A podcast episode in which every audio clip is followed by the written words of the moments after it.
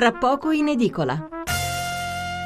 Allora, ricominciamo con la lettura dell'ultimo corsivo su eh, Ignazio. Grande errore di Marino è stata la mancanza di umiltà, ha detto nei giorni scorsi Francesco Rutelli, ex sindaco notoriamente umile, che in questi giorni sta rilasciando interviste a raffica per esprimere due concetti sostanziali. Marino avrebbe avuto un grande bisogno di essere consigliato, due, invece Marino ha fatto tutto da solo. Sul Corriere due giorni fa Rutelli è stato particolarmente insistente, sbagliata l'idea che una metropoli come questa possa essere governata da un uomo solo. Sulla stampa online in seguito ha cominciato a mettere a fuoco il problema. Quando non si ha una grande esperienza diretta della città, ci si deve avvalere moltissimo del concorso di chi un'esperienza ce l'ha. Da qui il primo scoop. Marino in tutto questo tempo non ha neppure mai telefonato a Rutelli per chiedergli un'opinione. L'ha fatto? No, ha scandito chiaramente Rutelli. Poi il secondo scoop. Anche se Marino non ha telefonato a Rutelli, Rutelli da Marino ci è andato lo stesso. Gli ho fatto delle proposte, ma ben inteso le ho fatte da cittadino, da volontario a titolo civico. Per esempio, gli ho portato degli operatori economici che avrebbero voluto realizzare un'infrastruttura culturale con investimento privato. Sono andato a proporgli di riorganizzare la via Francigena. Che culo Marino, che opportunità, risultati? Zero ha scandito Rutelli, che non a caso si ricandidò nel 2008 con lo slogan Roma merita ascolto e vinse Alemanno. Siamo ai titoli sportivi. Cominciamo dal quotidiano nazionale, il giorno La Nazione il Resto del Carlino, pallone in tv, la finanza nelle sedi della società, nuova tegola sul mondo del calcio. Italia oggi, eh, la prende più alla larga, riparla dello scandalo internazionale, lo scandalo della FIFA, eh, riportando un, una notizia eh, che mi pare inedita, lo scandalo della FIFA, Federazione Internazionale di Football, si è subito trasformato in un vulcano in eruzione che ha coperto di lava e lapilli un sacco di dirigenti. Aveva appena iettato l'inossidabile e apparentemente eterno presidente Joseph Blatter, era stato rieletto per cinque mandati consecutivi, che ha subito fatto fuori anche l'ex calciatore francese Michel Platini che incautamente, facendo finta di non avere un passato, si apprestava a fare le scarpe al suo maestro decapitato. Nel Balam si è però anche scoperto che il segretario generale Chuck Blazer viveva a spese della federazione a New York in un appartamento da 18.000 euro mensili nella Trump Tower e i suoi gatti alloggiavano in un altro appartamento attiguo da 6.000 dollari. La privacy del felini si sa e che quando il denaro è troppo dà alla testa. Invece ritorna a casa nostra il Fatto Quotidiano, un titolo sotto la testata, Blitz su Genoa e Bari, sotto inchieste dirigenti Mediaset, perquisizione della Guardia di Finanza anche in Lega. L'unità calcio, diritti TV e fondi neri, la finanza nelle, nelle sedi dei club, eh, la Sicilia, la Guardia di Finanza nelle sedi dei club di A e B, inchiesta su calcio e diritti TV. Il Gazzettino di Venezia ci apre addirittura con un titolo a tutta pagina: Diritti TV, finanza nelle sedi dei club, calcio nella bufera, tre filoni d'inchiesta, perquisiti gli uffici di squadre di A e B, tra cui Genoa e Bari. Venerdì l'arresto del fiscalista Baroni, le indagini sui bilanci e la compravendita delle esclusive televisive. E chiudiamo con la Gazzetta dello Sport, eh, questo titolo sotto la testata, diritti TV, calcio sotto assedio, perquisite le sedi di Genoa e Bari, i PM indagano su eventuali aiuti illegali alla società, il ruolo del fiscalista arrestato, l'inchiesta nel mirino, il sistema di potere di Infront, Lega, Federcalcio e Club. Perché vi leggo per ultimo il titolo della Gazzetta dello Sport? Perché abbiamo in linea il vice direttore Umberto Zapelloni. Umberto, buonasera. Buonasera, buonasera a tutti. Ecco, io poi non so con quale criterio si, eh, si scelga di titolare su una notizia di questo tipo in prima pagina su un giornale sportivo, però c'è da dire che né il Corriere dello Sport né tutto Sport hanno uno straccio di richiamo su questa notizia come se non esistesse. Va bene che i giornali sportivi si devono occupare di gol, però insomma no. però mi sembra che um, ai tifosi, agli appassionati in genere interessi anche sapere insomma cosa c'è prima dei gol e oggi era la notizia che campeggiava su tutti i siti, era questa delle perquisizioni delle sedi di Genoa e Bari, anche della Lega, insomma, e delle società coinvolte tipo Infront e così via. Perché? Perché il calcio è stato assalito da questo nuovo scandalo, Reno poi che le portate, eh, la portata dove, dove si arriverà. Mm-hmm.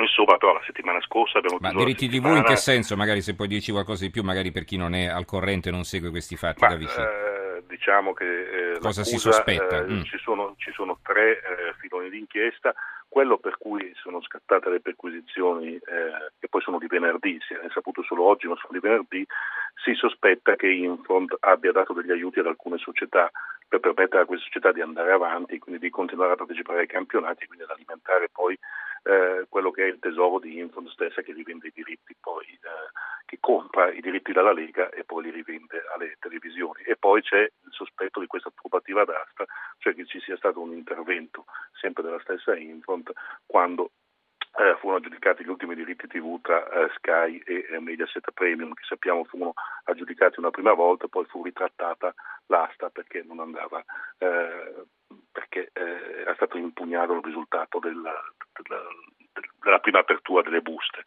Quindi insomma ci sono in discussione un po' eh, le valanghe di soldi che i diritti televisivi portano sulle società di calcio italiane, perché la bizzarria del nostro calcio è che più o meno le società di Serie A hanno uh, il 66% dei loro ricavi dovuti ai diritti TV, provengono dai diritti televisivi, mentre se andiamo a vedere le grandi società dei campionati europei più importanti, dalla Francia all'Inghilterra alla Germania alla Spagna, eh, sono divisi eh, praticamente in tre tranche da 33% eh, l'una tra diritti televisivi, tra proventi da uh, stadio, da botteghino e biglietti e tra il merchandising. Quindi il calcio mm-hmm. italiano è completamente in mano ai diritti televisivi. Per cui poi eh, sotto la lente degli E questo anche perché c'è... poi le, strade, le, squadre sono così deboli, no? perché poi eh, la fetta più grossa se la, se la accaparano le squadre più importanti naturalmente che sono in deficit tra questi, l'altro. Sì, perché negli anni questi soldi non è che sono serviti a migliorare gli impianti, a migliorare gli stadi, a investire sui vai, no, sono serviti ad aumentare gli stipendi dei dirigenti e dei calciatori e poi mm-hmm. molte società... E a comprarne sempre di più pur non avendo esatto. i soldi, insomma, no? E molte società tra l'altro non hanno assolutamente i bilanci in regola. Ricordiamo che qualche, qualche, mese fa il Presidente federale Tavecchio disse che soltanto 5 società delle 20 di Serie A avevano i bilanci in regola secondo i parametri più rigidi che verranno, eh, eh messi, che verranno in vigore nelle prossime stagioni. Senti, una domanda Quindi, un po' ingenua, ma come mai alle squadre di calcio viene, par- viene perdonato tutto? Perché insomma, una, se la squadra di calcio deve essere considerata un'impresa, un'impresa in qualunque altro settore deve portare i libri in tribunale o no? Perdonato tutto, no, abbiamo appena avuto il fallimento del Parma per dirne una che insomma mm-hmm. sta ricominciando dalle serie inferiori dopo che eh, la scorsa stagione è finita come purtroppo tutti sanno, quindi eh, sono finiti i tempi in cui eh, si, si eh, chiudevano gli scandali a tarallucci e vino perché mi sembra che oh, ci siano ormai sotto il mirino i bilanci delle società, qualcuna è anche quotata in borsa, ma sono quelle che forse eh, stanno andando anche meglio, eh, ma credo che il calcio non possa più permettersi eh, certe leggerezze del, del passato. Mm-hmm. Ecco, e, mm, invece no, mi, mi, piaceva ritornare su questo fatto. Come mai le altre squadre, pensiamo al Barcellona, al Manchester City, Manchester United, al Chelsea, al Bayern di Monaco, al Paris Saint Germain, perché queste squadre, per esempio, che sono popolarissime, ma non è che la Juventus, l'Inter e il Milan siano meno popolari in giro per il mondo, eppure riescono a ricavare così tanto dalla vendita dei gadget, cosiddetto merchandising, no? le magliette e tutto il resto. Perché la squadra nostra non ce la fa? Hanno incominciato a lavorare prima in un certo in questi settori, cioè sul, sul marketing, sul merchandising stesso, sono più popolari all'estero eh, in, in, aree geografiche eh, più importanti come, dal punto di vista economico, cosa che, su cui le nostre società incom- hanno incominciato a lavorare in, in ritardo. Diritti, gli stessi diritti televisivi dei, dei campionati eh, inglesi, ad esempio, sono molto ma molto eh, richiesti. Eh, in Asia sono molto richiesti in zone eh, dove le nostre società sono sì magari conosciute ma non sono eh, popolari a livello di quelle inglesi o uh, delle spagnole. Poi però uh, va anche detto e ricordato che società importanti come quelle che hai citato, cioè il Paris Saint Germain o il Chelsea, sono in mano a uh, dei multimiliardari e mm-hmm. quindi i soldi non mancano. Qui entra, gio- mm. qui, qui entra, il gioco anche il fair play finanziario tanto sventolato dal sopragitato Platini che poi in realtà non è mai stato messo realmente in pratica perché si impediva a alle società di investire più di quanto uh, potessero permettersi, più di quanto guadagnassero, cioè si, metteva un po uno, si, si, voleva mettere un po' uno, uno stop al mecenatismo che uh, ha uh, tenuto in piedi tanta parte del calcio nel, nel passato, però poi questo per, per finanziarlo in realtà eh, eh, è stato messo in pratica un po' all'acqua di rosa e eh, poi vediamo che appunto le società in mano agli, agli sceicchi o ai, ai milionari russi eh, continuano a fare dei mercati, del mercato abbastanza eh, inarrivabili per i nostri club. E va bene, allora ringraziamo Umberto Zappelloni, vice direttore della Gazzetta dello Sport, con il quale abbiamo parlato dell'ultimo scandalo in ordine di tempo, eh, perché poi non è che la cosa finisce così. No, speriamo, eh, speriamo, speriamo di sì, tu dici, però insomma... Di parlando eh, soltanto di gol, eh beh, certo. però eh, è inutile nasconderli questi scandali perché purtroppo mm-hmm. Farne i conti, credo, per un po' di tempo, visto che è appena, è appena scoppiato, vedremo dove, dove mm-hmm. arriveremo. Benissimo, grazie Sapelloni, grazie, buonanotte. buonanotte a tutti. Allora, a proposito di calcio, eh, vi leggo invece un altro pezzo eh, di Giuseppe De Bellis, stavolta sul giornale Italia Basso, mi sembra una cosa carina. Si parla dell'Albania, dal barcone al pallone, l'Albania esulta e noi pure. Perché che è successo? Che l'Albania si è qualificata agli europei.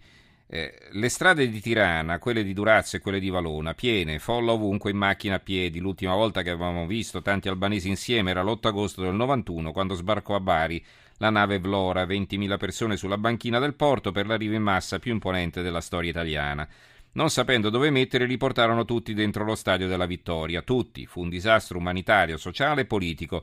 Cossiga arrivò a Bari e chiese al sindaco di porgere le sue scuse al governo e al Quirinale per aver disatteso gli ordini. La verità è che nessuno sapeva cosa fare e fu scelta la cosa più semplice, lo stadio. Oggi la folla e lo stadio sono il segno della storia più incredibile del calcio. L'Albania per la prima volta agli europei. È un'Albania diversa, ora per le strade di Tirana piene di gente circolano Hammer, SUV di ogni genere decappottabili, tutta roba che nel 91 gli albanesi vedevano in tv col satellite puntato sui canali italiani. L'immigrazione albanese è stata l'inizio dell'infinito arrivo di stranieri sulle nostre coste, per chi l'ha vissuta dal vivo è stata difficilissima, poi controllata, alla fine persino praticamente finita. Perché l'Albania si è ripresa e vedere tutta quella gente per strada a festeggiare è un sollievo. Sono i figli di quelli che arrivarono con la Vlora e poi alla spicciolata a gruppetti per anni. I figli dell'Italia se, se la sono andati a ricostruire a casa, portandosi dietro molte aziende italiane che lì hanno investito festeggiano un europeo conquistato con un allenatore straniero, italiano, ovvio, l'immigrazione ha senso se finisce così.